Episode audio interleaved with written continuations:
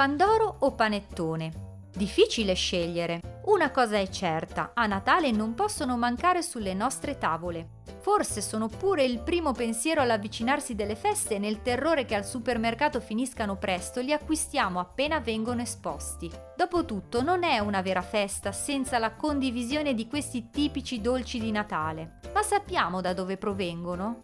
Iniziamo col panettone, ormai simbolo di Milano, la cui metropoli ne è affezionata mangiandolo fin dal Cinquecento, molto prima del Pandoro. Nacque in modo semplice, per amore, e si sente a gustarlo col cuore accadde che messer Ugo degli Antellani, scudiero di Ludovico il Moro, anziché correre dietro a qualche nobile gonnella, si innamorò perdutamente di una fanciulla di umili origini, Adalgisa, figlia di Toni il panettiere di Porta Vercellina, che aveva la bottega accanto alla sua ricca dimora. Non riusciva a trascorrere neppure un giorno senza pensare a lei, ma il padre dal carattere difficile non si lasciò condizionare dal suo importante lavoro e per acconsentire alle nozze avrebbe dovuto dimostrare di essere un grande uomo con iniziativa, un imprenditore, un commenda. Dopotutto ci troviamo a Milano.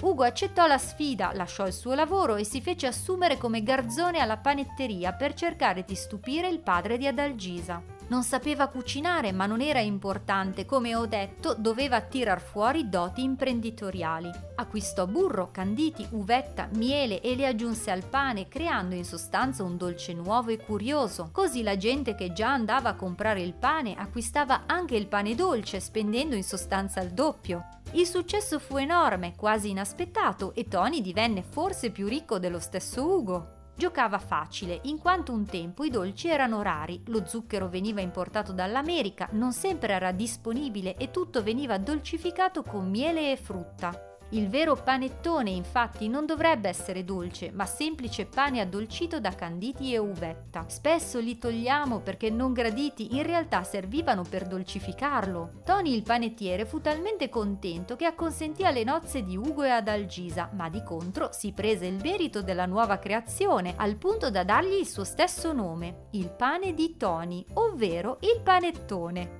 Esiste una seconda leggenda in cui il protagonista è sempre Tony, simile alla prima, al punto da sembrare il suo proseguimento. Accadde che Ludovico il Moro ordinò la preparazione di un sontuoso banchetto di Natale, ma nella concitazione di portar tutto in tavola il dolce fu dimenticato nel forno e di conseguenza finì bruciato. La disperazione in cucina era così alta che il cuoco stesso desiderò gettarsi nel fuoco. Niente paura, entrò in scena Tony, un semplice aiutante che però trovò la soluzione. Si precipitò nella dispensa, prese tutto ciò che vi rimaneva, ovvero farina, burro, uova canditi e ricetta e ci fece un dolce. Piacque così tanto che chiesero al cuoco chi lo avesse preparato e onestamente rispose l'el pan de Toni, ovvero il pane di Toni, o meglio il panettone.